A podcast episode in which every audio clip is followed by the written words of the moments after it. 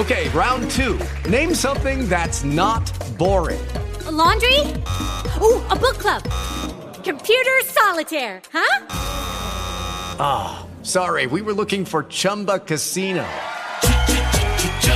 That's right. ChumbaCasino.com has over 100 casino style games. Join today and play for free for your chance to redeem some serious prizes. ChumbaCasino.com. No purchase necessary. Full prohibited by law. 18 plus terms and conditions apply. See website for details. Blog Talk Radio.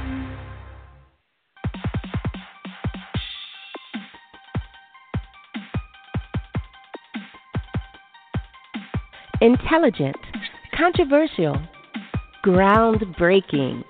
The Great Liberators are coming. Hosts Amiri Brown and Kenya White take on all topics intrinsic to the black experience. No topic is too cold or too hot. Now, here are the Great Liberators, Amiri Brown and Kenya White.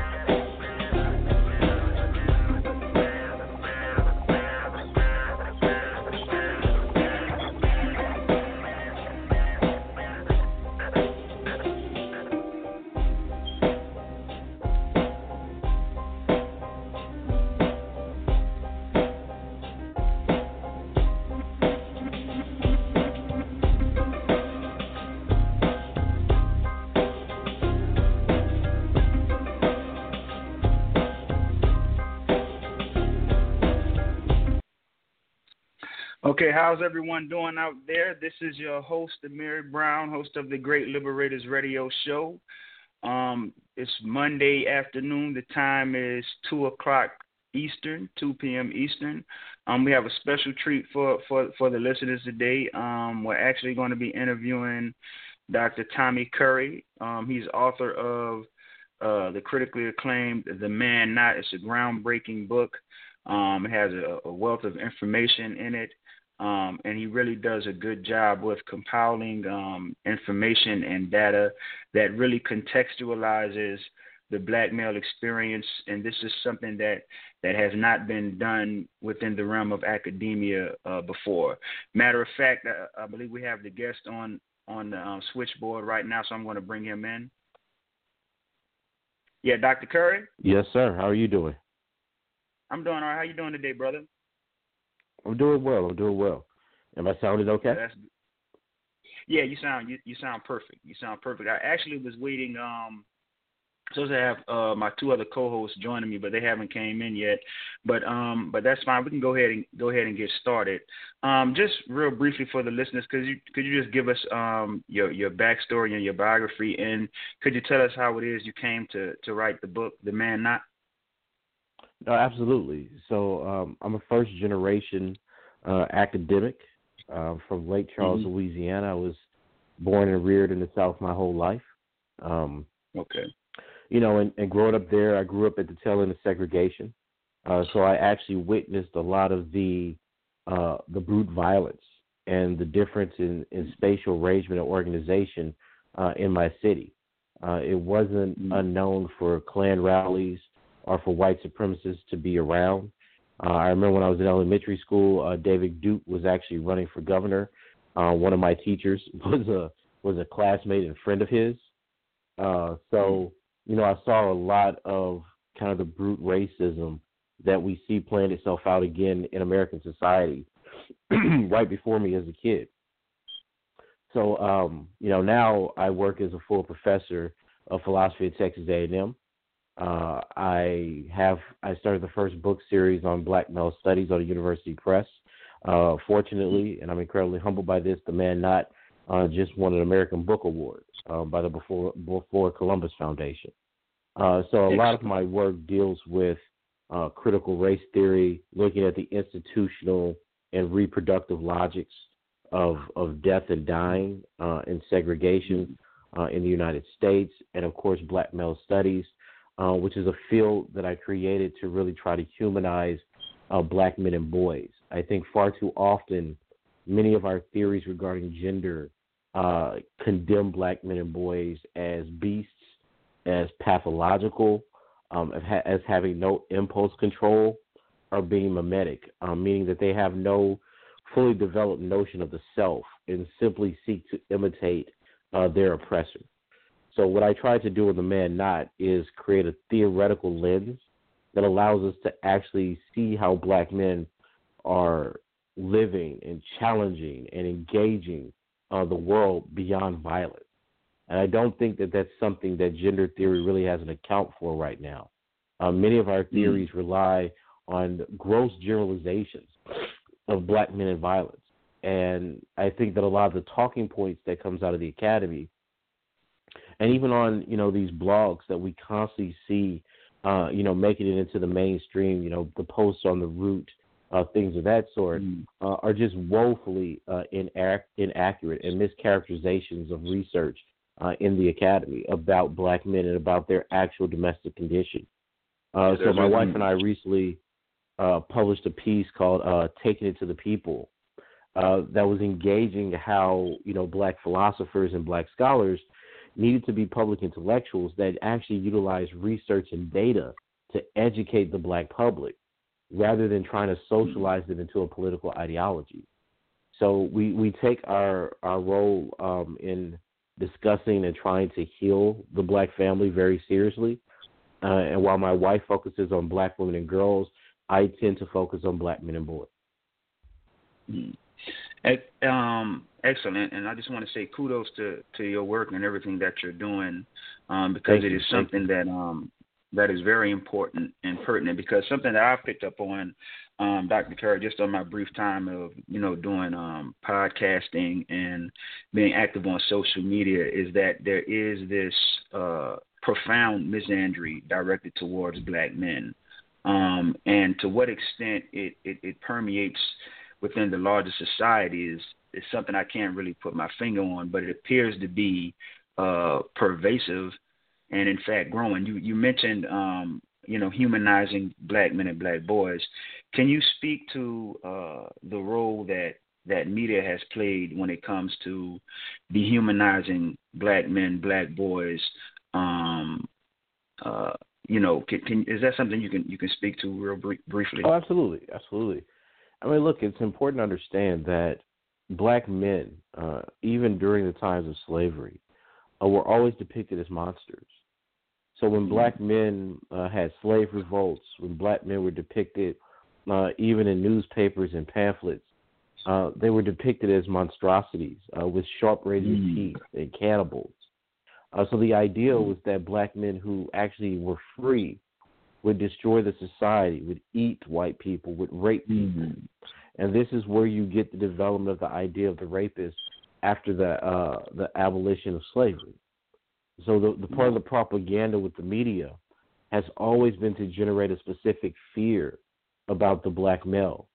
So when black men were thinking were, were attempting to get the right to vote, there was a pushback by white suffragists that articulated a view of black men as abusers, as rapists, as as lazy and idle, uh, people who would be violent mm. in their families and households to their wives and to their children.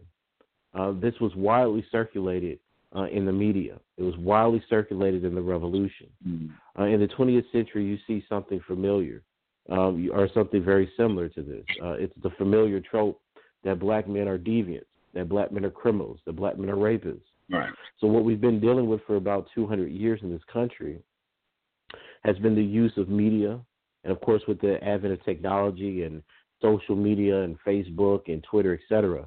Uh, we see the same kind of proliferation of ideas that we saw in the mid 19th century. The ideas that black men are violent, um, that they're sexually predatory, and that without the sanctioning of their lives, without them being killed or incarcerated, they would overrun and destroy society. So, what the media gives us are very specific images and stories and narratives and, and explanations uh, that interpret black male deviance as a prevalent social problem. So, when we see black men, the idea is that, well, that's the criminal, that's the rapist. And I think what we mm. see on social media, especially with Twitter and Facebook, is the internalization of these stereotypes amongst woke individuals and activists uh, as a way to talk about the threat that black men pose to the black community. So while we can criticize the media and journalism for depicting black men as rapists and killers, we have not done a very good job at criticizing black journalism and black media productions like The Root, uh, etc., that also mm-hmm. take on these very same images because what we do is we call that a progressive gender politic, wherein black men become privileged or toxic, but those things simply repeat or rearticulate the same images of black men as social problems that we're fighting against, you know, in the subculture violence theories that are coming out of the late 70s and throughout the 1980s.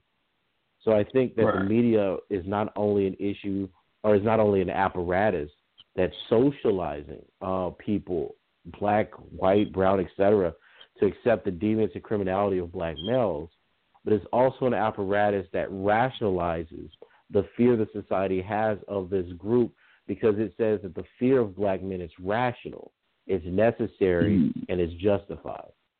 So we can we can analyze and describe the media, but until we start dealing with the internalization of these negative stereotypes, or as you know, what black male studies scholars call anti-black misandry, uh, we're not going to mm. do a mm. very good job identifying or deprogramming many of these kinds of mythologies uh, against black men and boys. Right. Um, absolutely. Um, now let me just mention. Um, I actually have my, my one of my co-hosts on, um, brother Chaos Rain. Chaos, are you there?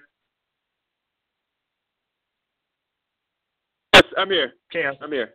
Okay. I'm okay. Here. Yeah, we're on with the with, with the good Dr. Tommy Curry. Um, do you do you have a question for the for the guest right now? Um, you mentioned the root.com. Are you aware, yes, um, Dr. Curry, that the root is run and controlled by what they call white Latinos, aka um, from Univision? Control I've heard about that. I know it was brought out by Univision as part of some kind of media package deal. Uh, I'm not. Yeah. I'm not sure about the specifics of who actually owns it, uh, but I do think that many of the writers for the Root, um, specifically uh, people like Damon Young, um, continue to make or advance their careers on accounts of black men and boys um, that are resonant of not only deficit model thinking, but a subculture of violence thesis.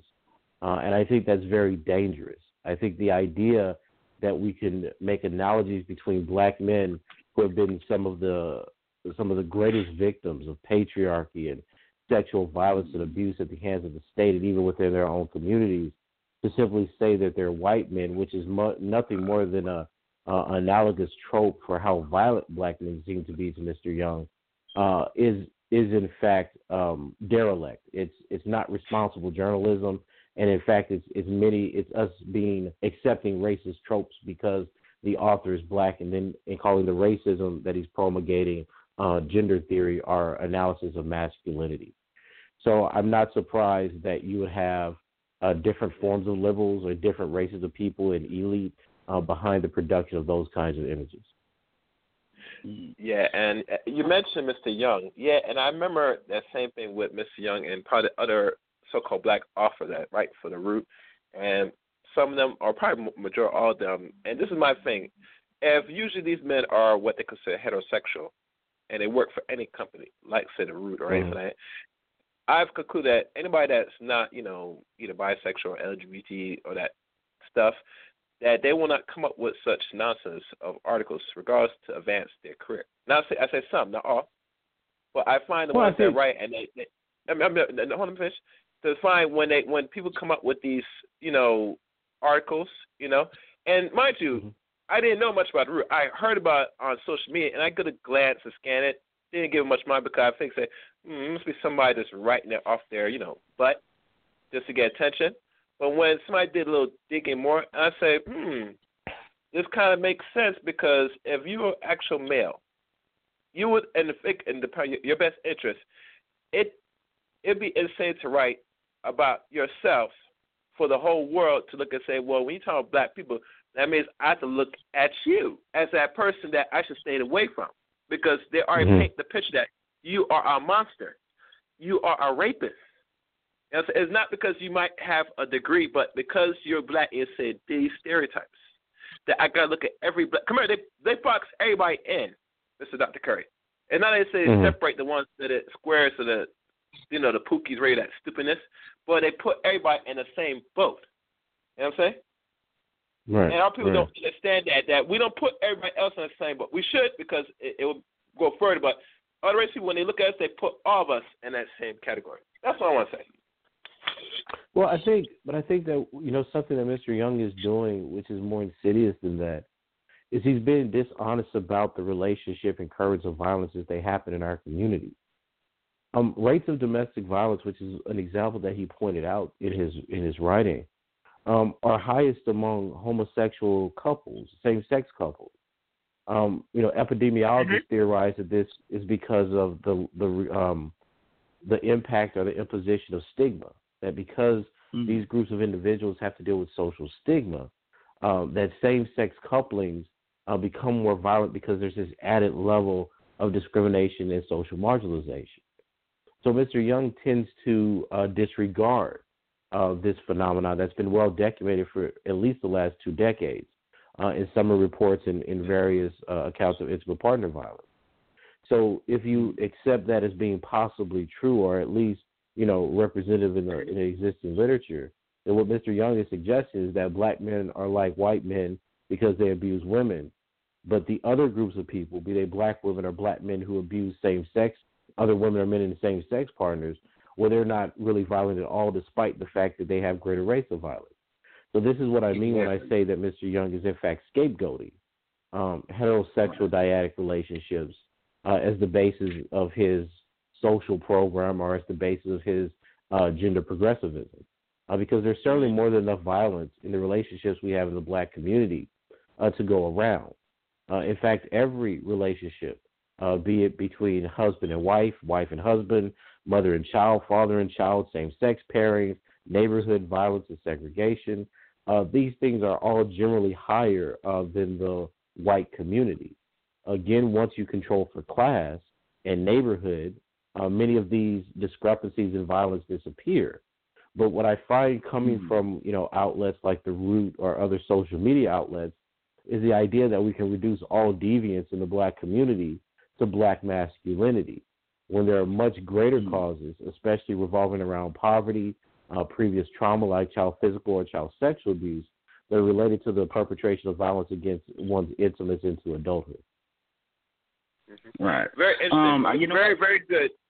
Oh, let me one thing. I'm married before you go on. Very okay. good, Dr. Curry. And and it's good for you mention that about the violence from, you know, the opposite, like, you know, the LGBT. And I know what society has done is they paint and control the narrative because there's always agendas when you have literatures out here circulating. You know, and a lot of people don't understand they gotta think of the agenda. Don't think about just why you gotta think what is the end game? Why they, something like that be circulating and go viral? And not only this literature, but there's many other literatures on the Root. One from like you talking about the um straight. Even when when they say straight, when I find that, I say, hold on, that's a target because you're not just talking about just regular men. You're talking about the ones that don't engage, you know, like everybody that that, that disorder. And to find that when, like you said, it, it's known from other couples that live that bisexual, homosexual, LGBT life that they're more violent and it's more prevalent for the last 20 years. It will never be broadcast and notified because there's an agenda. You know what I'm saying? Because no, I, I, I completely agree. There's an mm-hmm. agenda, so people have to be very careful with anything that's circulating out here. You always got, especially with the titles, to catchy paraphrase, to always know, say, okay, what is the real purpose? Before I go in this article, why would somebody leak this? You know, and what are they? What right. reaction they gonna get? Because they're gonna get a reaction nonetheless. You know, either a mm-hmm. good or negative. They do it just not only to get the views of circulating, but they try and get a certain energy from our people when literature come out, especially from black men.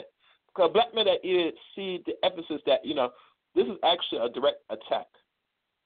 You know, because they no, already paint the picture because they, they they control all forms of media, and people know that media is the best propagate uh, propaganda tool. So if you want to do something to people, you have to paint them as a demon and justify mm-hmm. why you do what you do, which I find very dangerous, and I, especially men have to really counteract with these type of uh, propaganda out here because all it's going to do is going to solidify, you know, more of what's going on particularly in America or globally, when it comes to us as race people.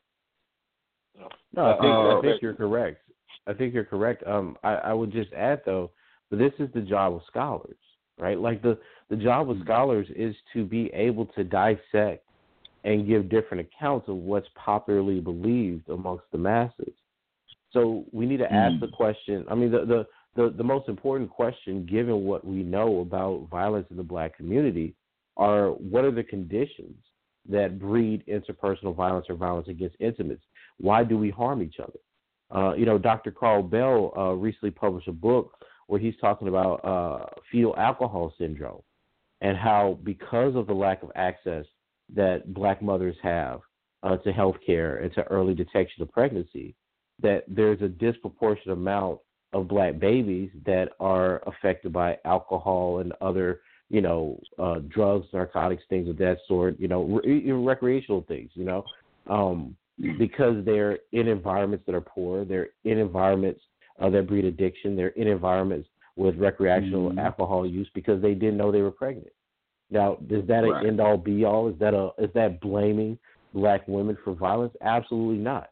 But it's saying that when you look at the overall conditions of black communities and the and the and the disproportionate neglect that they suffer because they don't have access to health care or prenatal care or they live in dangerous areas, then you see a cumulative effect of these factors that mm. affect the kinds of people and the kinds of behaviors that are going to be in those areas. And what I think that people that social media does and bloggers try to do is they want to scapegoat straight black men because that's become not only become fashionable within the academy, but it continues the long held tradition of suggesting that straight black men are are in fact rapists and will condemn and demolish society that they're that they're the subjects that are going to end civilization and i find i guess hmm. i find that position curious because again you know is you know this is part of the criticism i have about some of the ways that intersectionality and black feminist theory evolved is that when you look at any of the things that are produced in the 1980s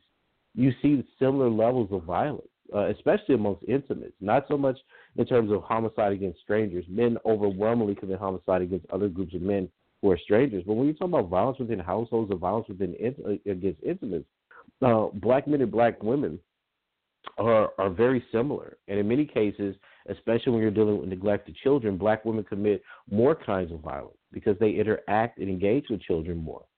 So we're not right. talking about that. You see what I'm saying? Like we yeah. we're not having a conversation about what's the effect of child physical abuse, what's the effect of child neglect, what's the effect of child sexual abuse on adults because we don't have a trauma or victim centered analysis of what we blame black people for. The first thing we do is say, oh, they're black. Oh, they're a straight black man, pathological. When in reality, right. We can trace many of the behaviors that we see in adulthood as deviance or sexual predation, etc., to early trauma in childhood, specific, especially amongst young black boys, given their early ages of sexual debut and their higher rates of child physical abuse and severity. So there needs to be a rethinking, and this is what the man not tries to do.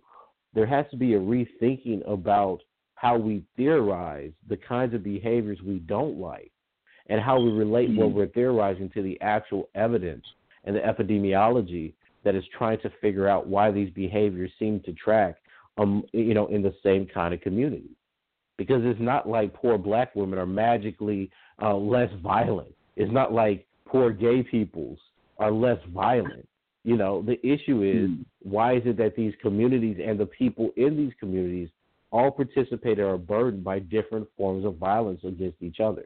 And that's not a question we do a very good job of because we just blame everything on black men. Um, and, and, and you just brought up a, a, a very important point that I wanted to actually touch on, Dr. Curry.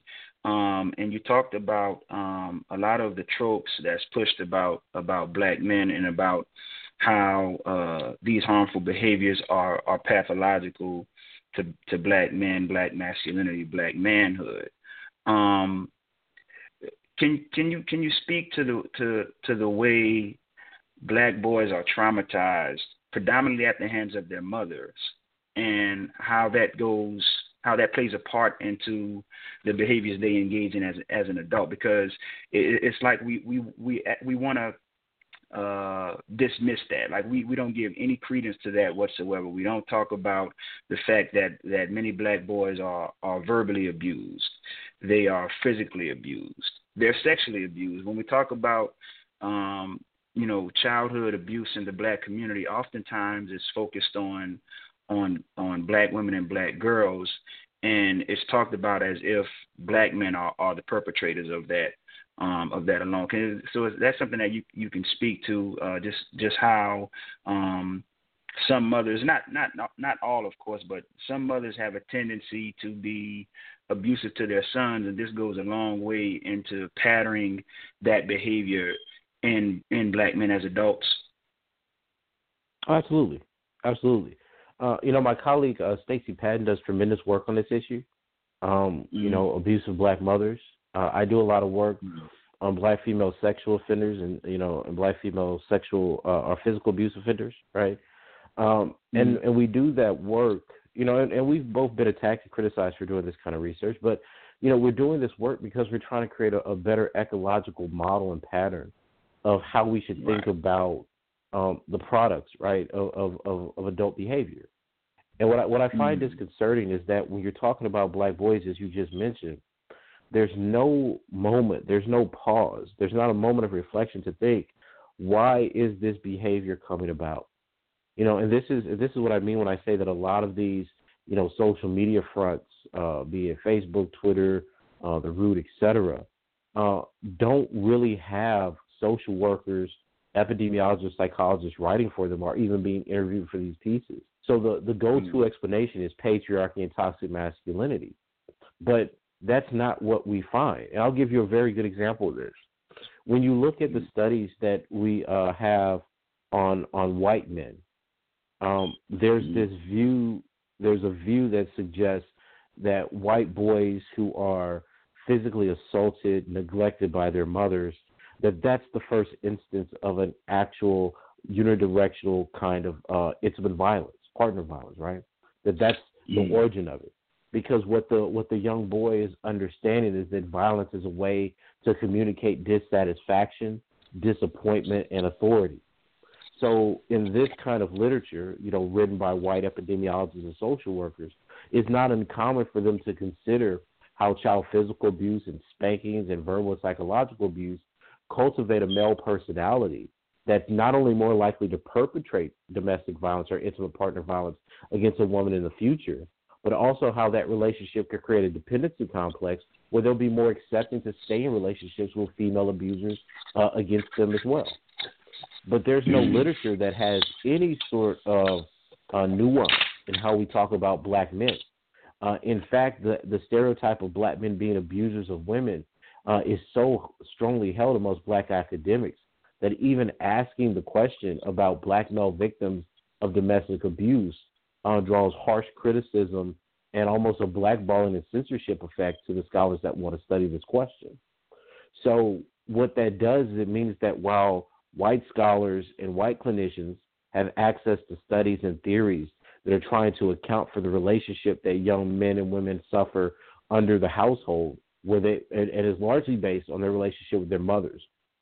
But of course, there's mm-hmm. also you know fathers perpetrating abuse and sexual violence. I'm not trying to exclude that, but in those kinds of relationships where you know mothers are abusing children, uh, there's a there's a rich literature that's talking about how it should be treated, how it should be theorized, um, and what it leads to. For mm-hmm. black people, we deny that that possibility even exists.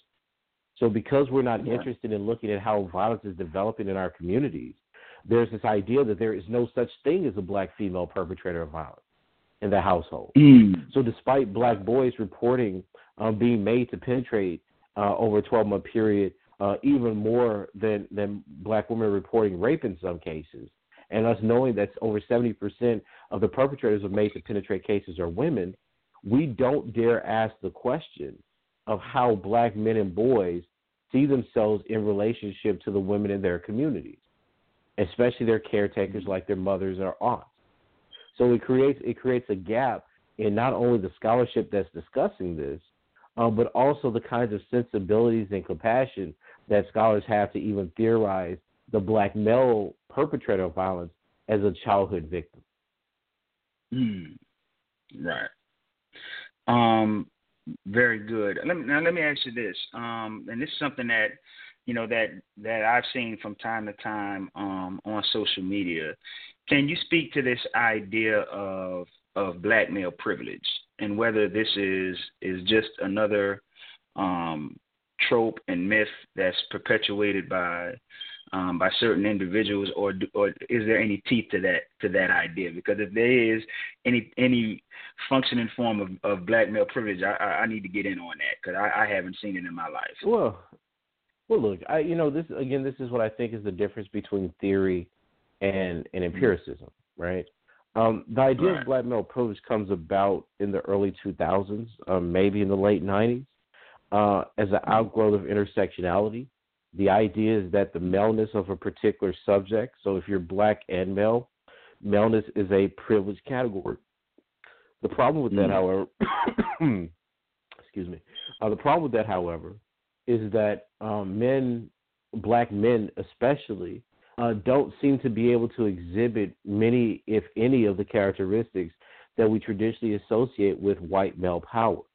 For example, mm. when we think about white men historically, uh, we think about an accumulation of wealth. We think about um, certain patterns of of economic uh, freedom and mobility because they're not trapped in the home. Uh, these are not mm-hmm. advantages that black men have, especially uh, over black women. Uh, black men are more unemployed than black women. Uh, black men actually less, make less than black women, uh, especially when you take into consideration the number of black men incarcerated. And say you want to participate in that selection bias and only look at what the Bureau of Labor Statistics offers you, black men have the smallest uh, income gap of any of the races. It's only three or four, you know, cents, uh, which ends up to something less than three thousand dollars a year. Um, so the idea that black men have some sort of material privilege uh, doesn't in fact exist. Now, what some theorists have done is they've tried to suggest that the recognition of black men's ills, the the kind of violence that black men suffer, like you know from incarceration or police brutality is a form of privilege. Mm. And in my book, I name this theory and talk about its origins. Uh, it's the the name of the theory is called intersectional visibility. And what the theory says is that look, while we know that black men are more materially oppressed than black women, uh, we want to read that disadvantage as a kind of male privilege. So the reason that black women are not killed are the reason that white women are not killed as much as black men is because patriarchal societies value and fear other men more than they do women. So the authors of that study suggest that black men being killed and being oppressed more directly than women is a form of privilege because the patriarchy that we live in views them as more dangerous. I find that to be an offensive and ridiculous theory uh, because what it suggests is that no matter what violence or disadvantage black men suffer, you get to read anything as privilege. So if black men mm. live shorter lives than black women, if black men die more often than black women, if black men are more incarcerated than black women, the argument becomes well, even though they have more empirical disadvantage, they have more empirical disadvantage because patriarchies want to oppress and focus on them more, and that focusing on them is evidence of their male privilege because patriarchies don't value women, so they don't oppress them to, to the same degree. Um, and when you, I think once you get to that point of the conversation, then you really have mm. to assess what you mean by privilege and oppression, because right. what what you've done effectively is said, well, there's no litmus test for genocide. So if I mean, just think about putting that argument in any other context. If you're talking about, uh, you know, Nazis versus Jews, would you say that Nazis aimed to kill Jewish men first in the Holocaust because those Jewish men who were exterminated in mass have male privilege? No one would mm. say that because the the the offense, the the offensiveness of that kind of tragedy, the lives lost, are, are, are right. such a magnitude that it demands immediate attention and sorrow. But when it comes to black men, and we see the numbers of black men incarcerated, unemployed, suffering from homelessness, or um, are uneducated, uh, we say, oh, well, it's still privilege. So there's a theoretical investment in casting black men as having some sort of position above women, while we know empirically right? And this is, and again, this is the contradiction because those very same uh, social media sites, those very same blogs, there's always this concession that oh, well, black women are doing the most, right? Black women are driving right. the Democratic platform. Black men are, black women are uh, the most educated group.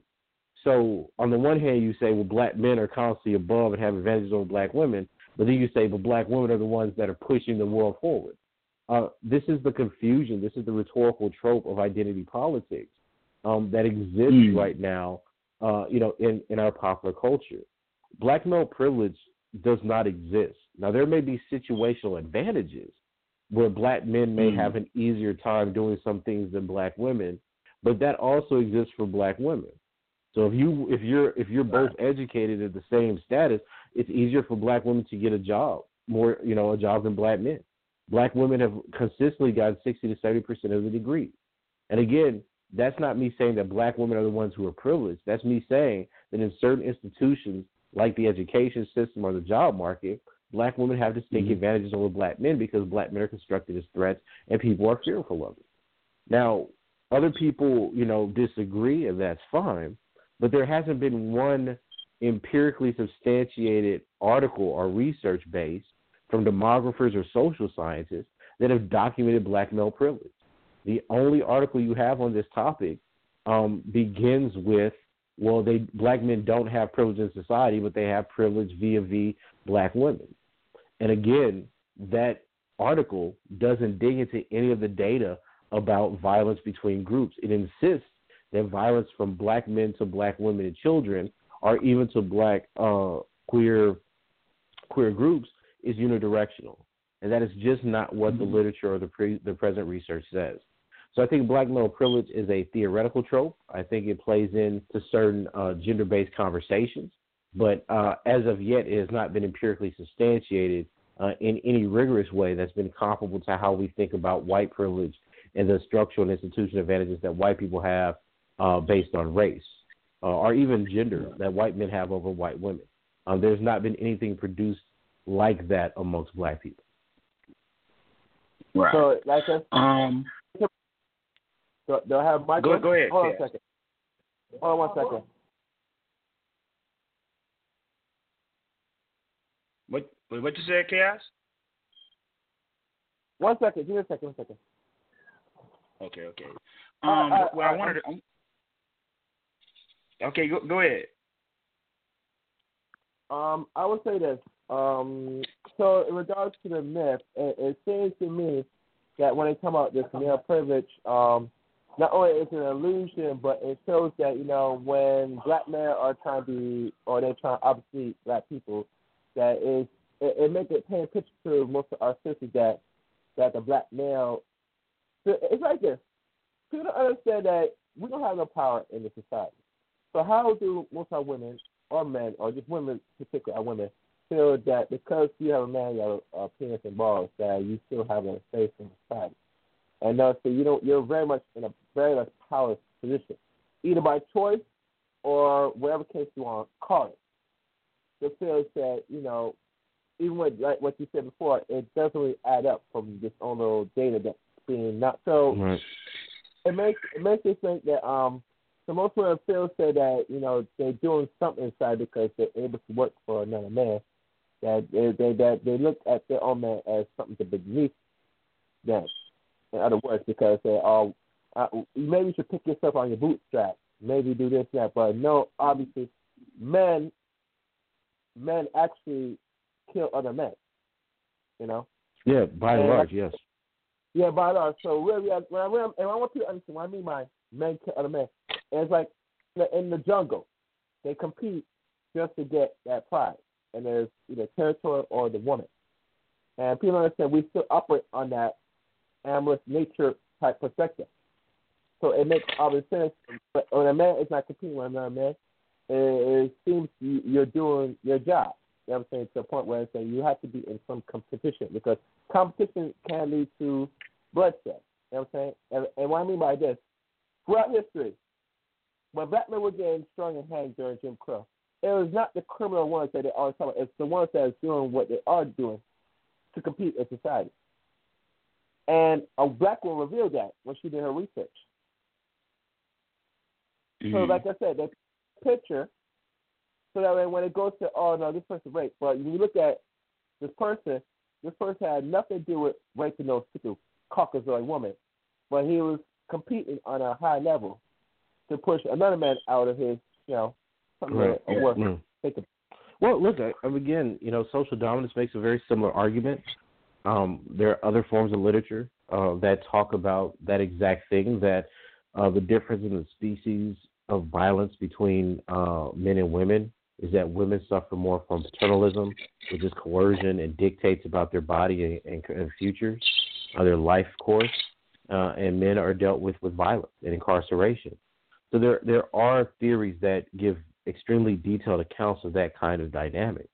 Um, but what I what I mm. find is that most people that study gender um, have very little interaction with theories outside of you know the mainstream liberal feminist historiography. So what ends up happening is that you get to equate the idea of woman or womanhood with a global phenomena of patriarchal violence when the very claim of women being oppressed as a class didn't come about until the mid 20th century, r- roughly the, the, the 1960s and 70s. So mm. we have to again ask ourselves how is it that you have a system of racism, colonialism, and genocide um, that's been the dominant view of violence, especially group violence and minority group violence, uh, for over a century? And now an argument that was invented 50 or 60 years ago um, becomes equal in par with the oppression that racialized and ethnic groups have suffered for for you know for for centuries on end. Uh, and again, you know, this is you know we talk about this in in my class when we're reading Mary Jackman's work on paternalism. I was, you know, I say, look, can anyone name a genocide that specifically affected women as a class, that specifically targeted only women? And the answer, of course, is no. But then outside, but when we look at 20th century genocides, or even look when we look at slavery and mass extermination rates, um, you know, by the mm. state, you know, mm-hmm. men men overwhelmingly are the victims and casualties of these kinds of practices. So again, right. my question is is that if we know this, then why do we take such a one dimensional view? Like nobody's you see, nobody's arguing that women are not oppressed. What what the argument becomes is what's the relationship that patriarchy has to very specific male bodies. And if a racialized mm. male body is is fundamentally from a, a, a, dominant group male body, be it white or Turkish or, or, or German, then why is it that the racialized male body seems to encourage so much violence and, and sexual force? Mm-hmm. And I think that one of the Mm. reasons this ends up happening is because people like binaries. They like to deposit certain kinds of violence on certain types of bodies. So whereas we'll say, oh well, you know, black women were beaten and flogged and, and raped during slavery. You know, black men weren't raped during slavery. Well, that's not true. Black men were raped during slavery. Uh, there, there were mass rapes of black men uh, throughout South America and the American South.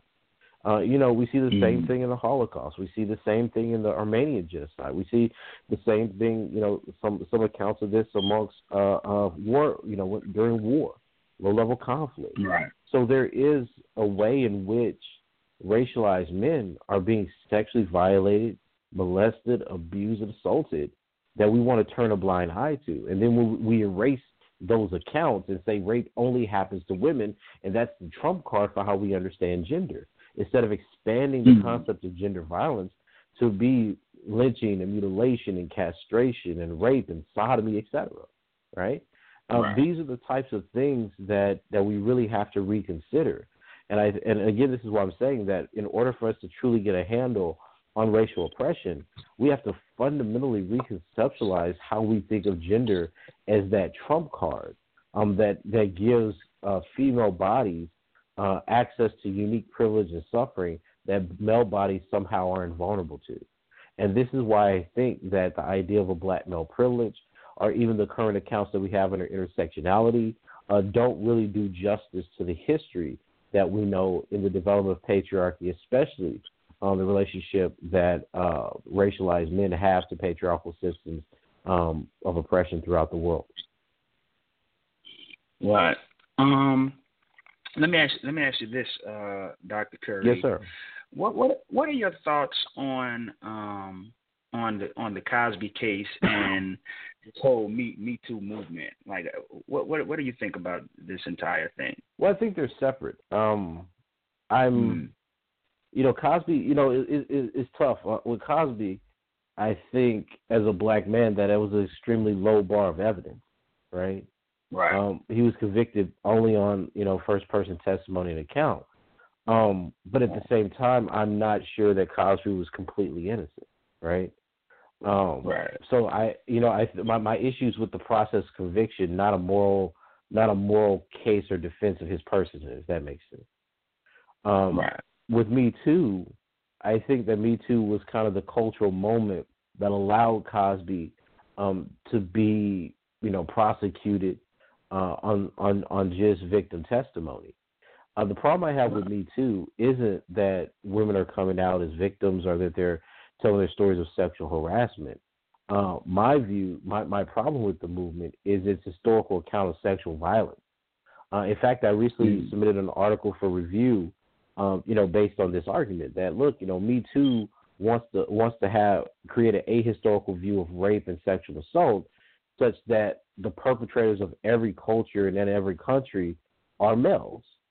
And I'm, you know, my point is, well, the data just does not support this thesis or theory. That the data shows, and even the historical record shows, that especially with black men in the United States, uh, homoeroticism and the rape of black men by white women uh, was common in slavery and Jim Crow. Uh, when you look at the cases of, of, of black men like Willie McGee, or young boy like Jeremiah Reeves, who uh, Rosa Parks writes about, uh, these black men were raped by white women during during um, segregation.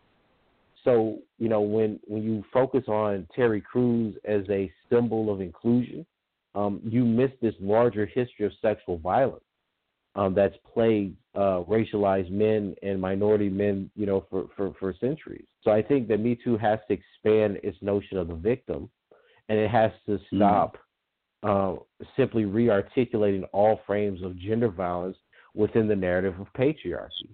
Uh, because again, overwhelmingly, um, many of the many of the studies coming out after the UCR change, the definition of rape changed in 2013 um, from forcible knowledge of a woman to the penetration of any orifice or being made to penetrate any orifice with a finger, digit, or other part of your body. Um, that means that the idea of rape um, has to be different than just the female body and female victimization. So when you look Mm. at women who are raping young boys or women who uh, may be sexually coercing young men, uh, you have to account for that, not as an afterthought, but as a way that you're trying to approach sexual violence in the society generally.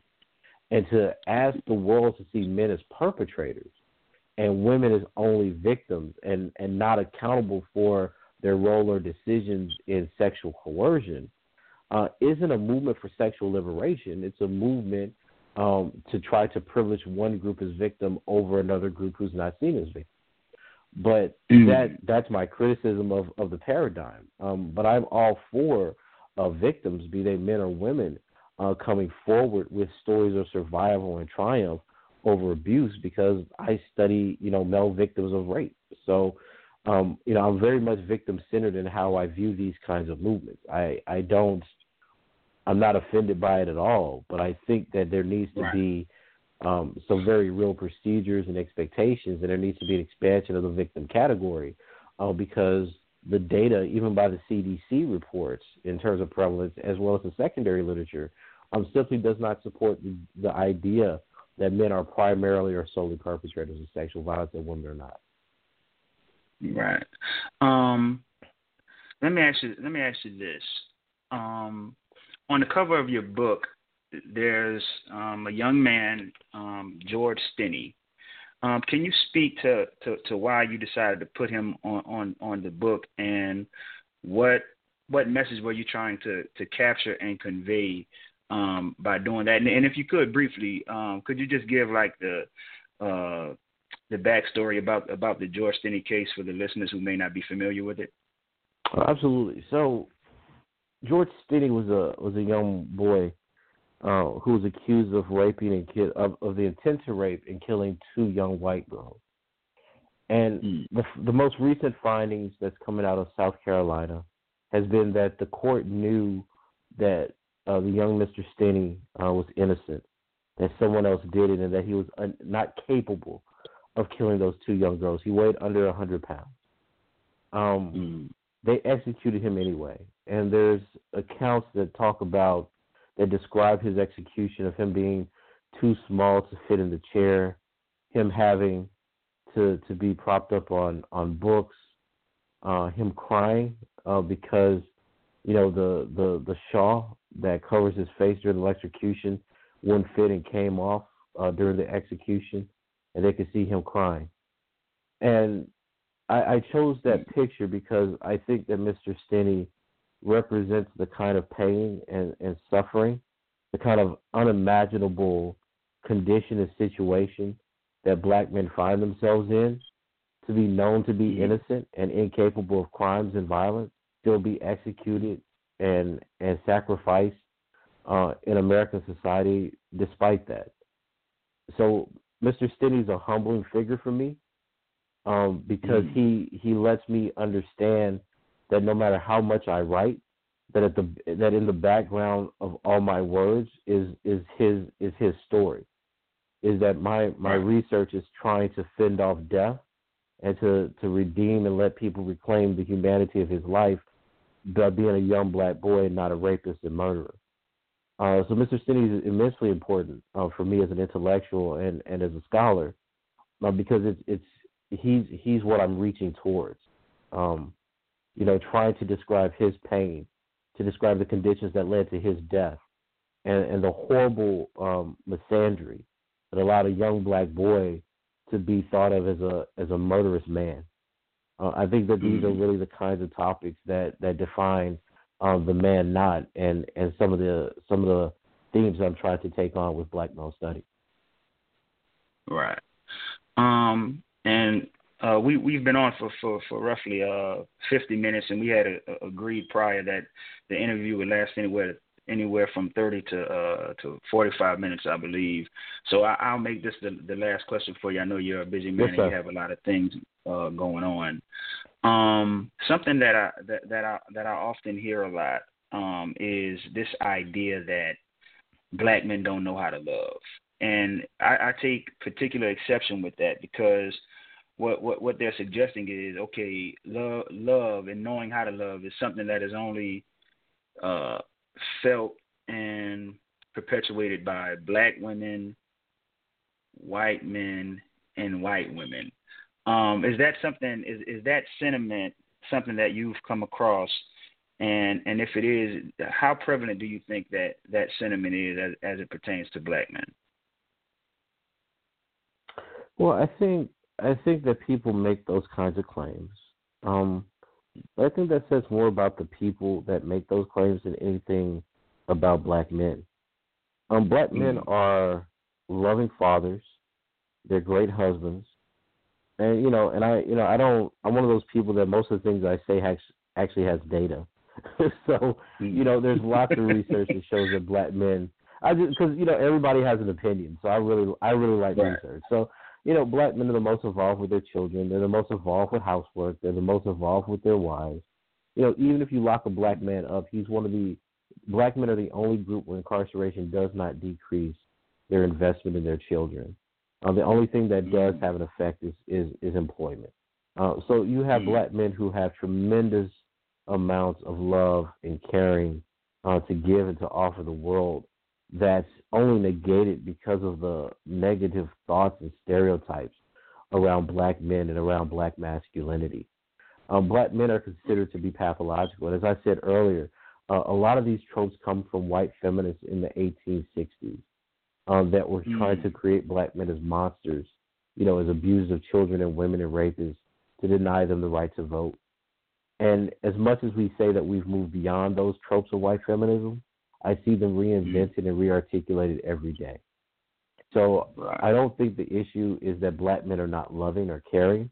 I think the issue is that the way that people inhabit their decisions about black men is really based on white supremacist notions of black maleness that are designed to mm-hmm. disempower and dehumanize black men before our very eyes. But there's not any account that I know of that's been substantiated qualitatively, like through actually talking to black men, uh, that supports the idea that they're cold, heartless, and don't have any sort of inclination to love or care about others, uh, be it themselves, their wives, children, or people in their community. Right. Right. Um, Um. Well. Oh, go ahead, Everin. So you saying 1860? You mean like European women? When was that paint black man of this? That's what you're saying? Well, I'm saying that. So I mean, when you look at Phoebe Couzins, you know, account of suffrage, because these white women were fighting with black men over the right to vote, uh, you see a deliberate effort by people like her, Susan B. Anthony, Elizabeth Cady Stanton, trying to frame black men as savages and abusers of women as a right to deny them the right to vote, saying that they were too brutish and too savage, and if you give them the right to vote, they're basically going to run run the society into the ground. Um, and you see the reemergence of this of this language in the 1920s and 30s, and even to the 1960s and 70s in subculture violence theory, um, that's trying to depict black males as savages, lesser males, uh, effeminate and hypermasculine, and dangerous to women and children.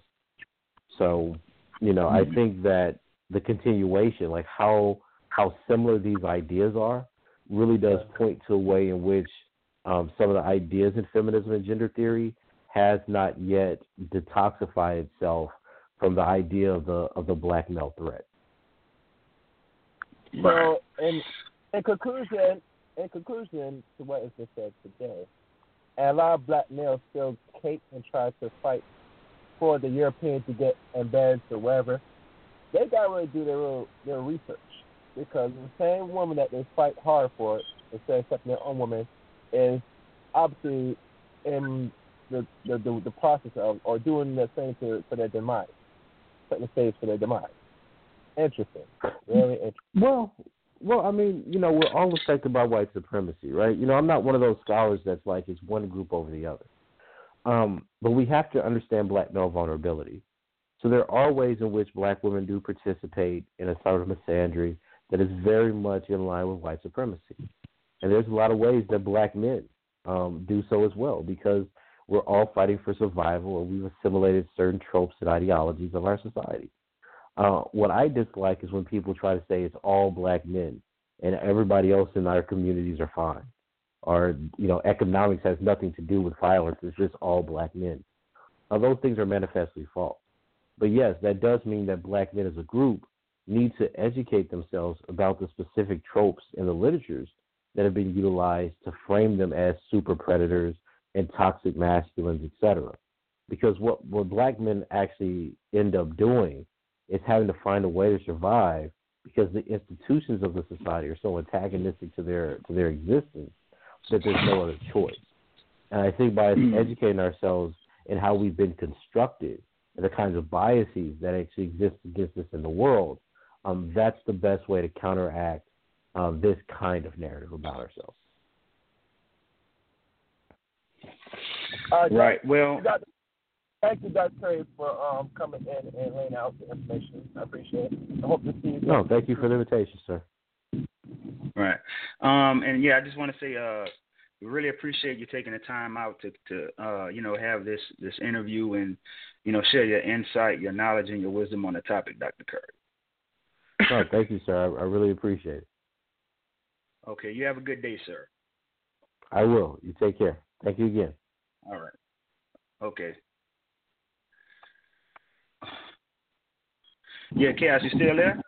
Yeah, that was a very good interview. Oh, I'm having no background noise. Can you hear me good? No noise.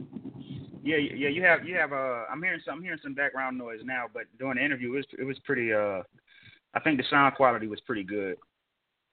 Pretty good. That's good. That's all I need to know. Um, that was very good. Um, um I wish we had um my sister's honor to ask a question, but I guess they couldn't make it tonight. Um, today's broadcast. Yeah, I guess That's yeah, because yeah, because Remy was supposed to um was supposed to was supposed to join us, but I think something came up at the last minute, so she wasn't able to um she wasn't able to make it in.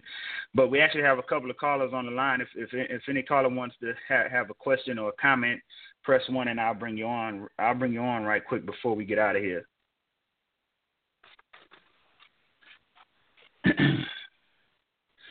See nobody saying nothing. So yeah, I think I think overall, uh, Chaos, it was a you know it was a um, you know it was a good interview. He he he really spoke to a lot of the things that that I've really been noticing. You know, just like even how he mentioned um, a lot of the childhood trauma that that black males and black boys tend to suffer, and how that has an effect on you know how that has an effect on on their behaviors as a, as adult men.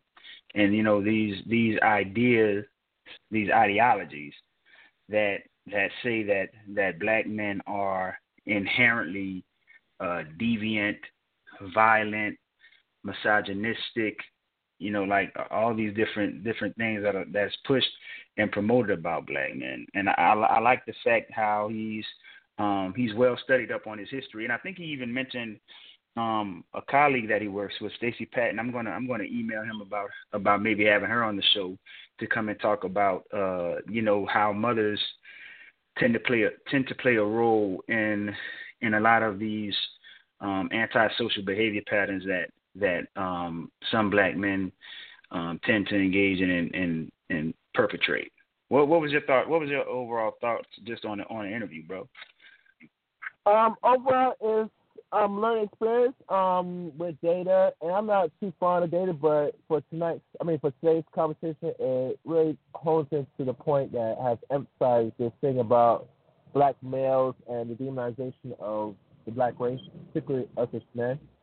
And I think mm-hmm. he did bring enough clarity to this ongoing um, discussion that a lot of our people, men and women, that either are conscious or unconscious, know that there is a a real propaganda uh, agenda to really disable us and destroy black men before anything else. Right. And I think mostly that are more aware, they know this, they see us.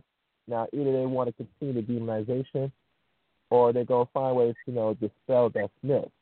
I think that we play a role in either accepting what is being the narrative that's been presented by us by, you know, other race people, or we, you know, going to take what they say about us. Yeah, we got to stop this person.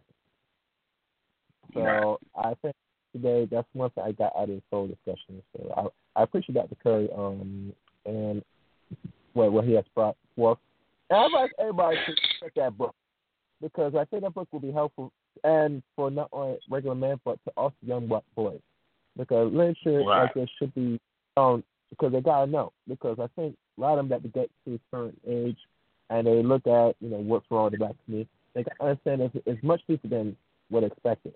And a lot of us are not really, right. really between the lines. We go by too much narrative from like the Root, all these stupid outlets that continue to demonize Mhm. our race, men and the women. And we Right. need respectful amongst our community to destroy and smell that mess. Appreciate Right. that, you know. No caller? Yeah, you know, um, yeah, we got. I mean, we have we have some callers online, but nobody pressed one, so um, All right, I guess they so don't want they don't want to join the discussion. Well, I, I probably will say, uh, okay, well, for that, so I will say thank y'all for today's broadcast. I have to step away now. So, you know, anything that, um, catch replay, my people, I'm saying. There's a lot of things to discuss. Yeah. All right. Thank you. Right. Okay. uh, all right. So, um, you know, we we we have a we're supposed to be doing a doing a show. This is going to be on YouTube um Thursday night. You know, the brothers therapy session. Um, we're going to have Cerulean Gray and and I and inf- I was about to say Iron Man, and Information Man on. You know, just talking about the idea of community development and you know things we can do to to help develop um to develop black boys and, and black males and um, you know, actually make a difference, in, you know, in, in the black community. So you're not going to want to miss that. That's going to be Thursday night. What time we said, uh, Cass? Do you remember? I think it was what eight thirty or nine o'clock. We'll, we'll probably have it at 9 o'clock. At nine o'clock. Okay, yeah. That, so so um so you know that'll work. And to to the listeners, to the callers, I appreciate y'all for you know taking time out y'all y'all busy Monday uh you know afternoon to to listen to this interview. Um if you if if you like the content that we're putting out, you like the direction of that the show is trying to go. Um we're trying to develop a a, a platform that is um balanced and fair. Um you know and and, and that's what we're, what we're aiming to do. And if you want to help in that endeavor, consider becoming a um, you know a patron for as little as as anywhere from a dollar to five dollars a month. We're going to develop maybe um, you know a newsletter or some type of some type of content for for for that platform for our patrons and we're trying to have a hundred a hundred patrons by by january so you know just catch us at the great liberators at Patreon. So, all right, so Aaron, that that'll do it. Um, appreciate you for for joining me with the interview, brother. I wish Remy could have made it, but you know, so, uh, you know, something came up, things happened. But um, so that we're gonna we're gonna end the broadcast there. Y'all know what it is: make Black Black America great again, or die trying.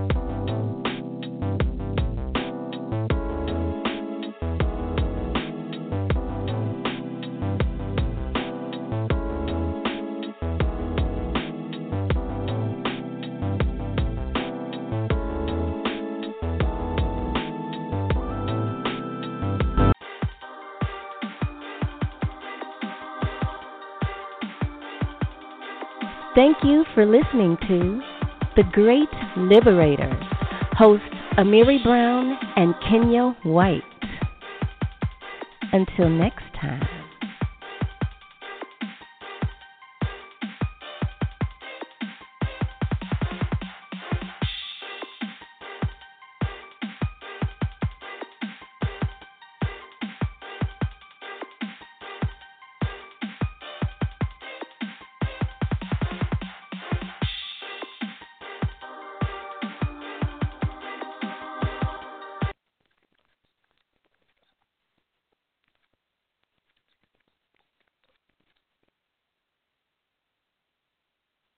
Hello, it is Ryan, and we could all use an extra bright spot in our day, couldn't we? Just to make up for things like sitting in traffic, doing the dishes, counting your steps, you know, all the mundane stuff. That is why I'm such a big fan of Chumba Casino. Chumba Casino has all your favorite social casino style games that you can play for free anytime, anywhere with daily bonuses. That should brighten your day a little.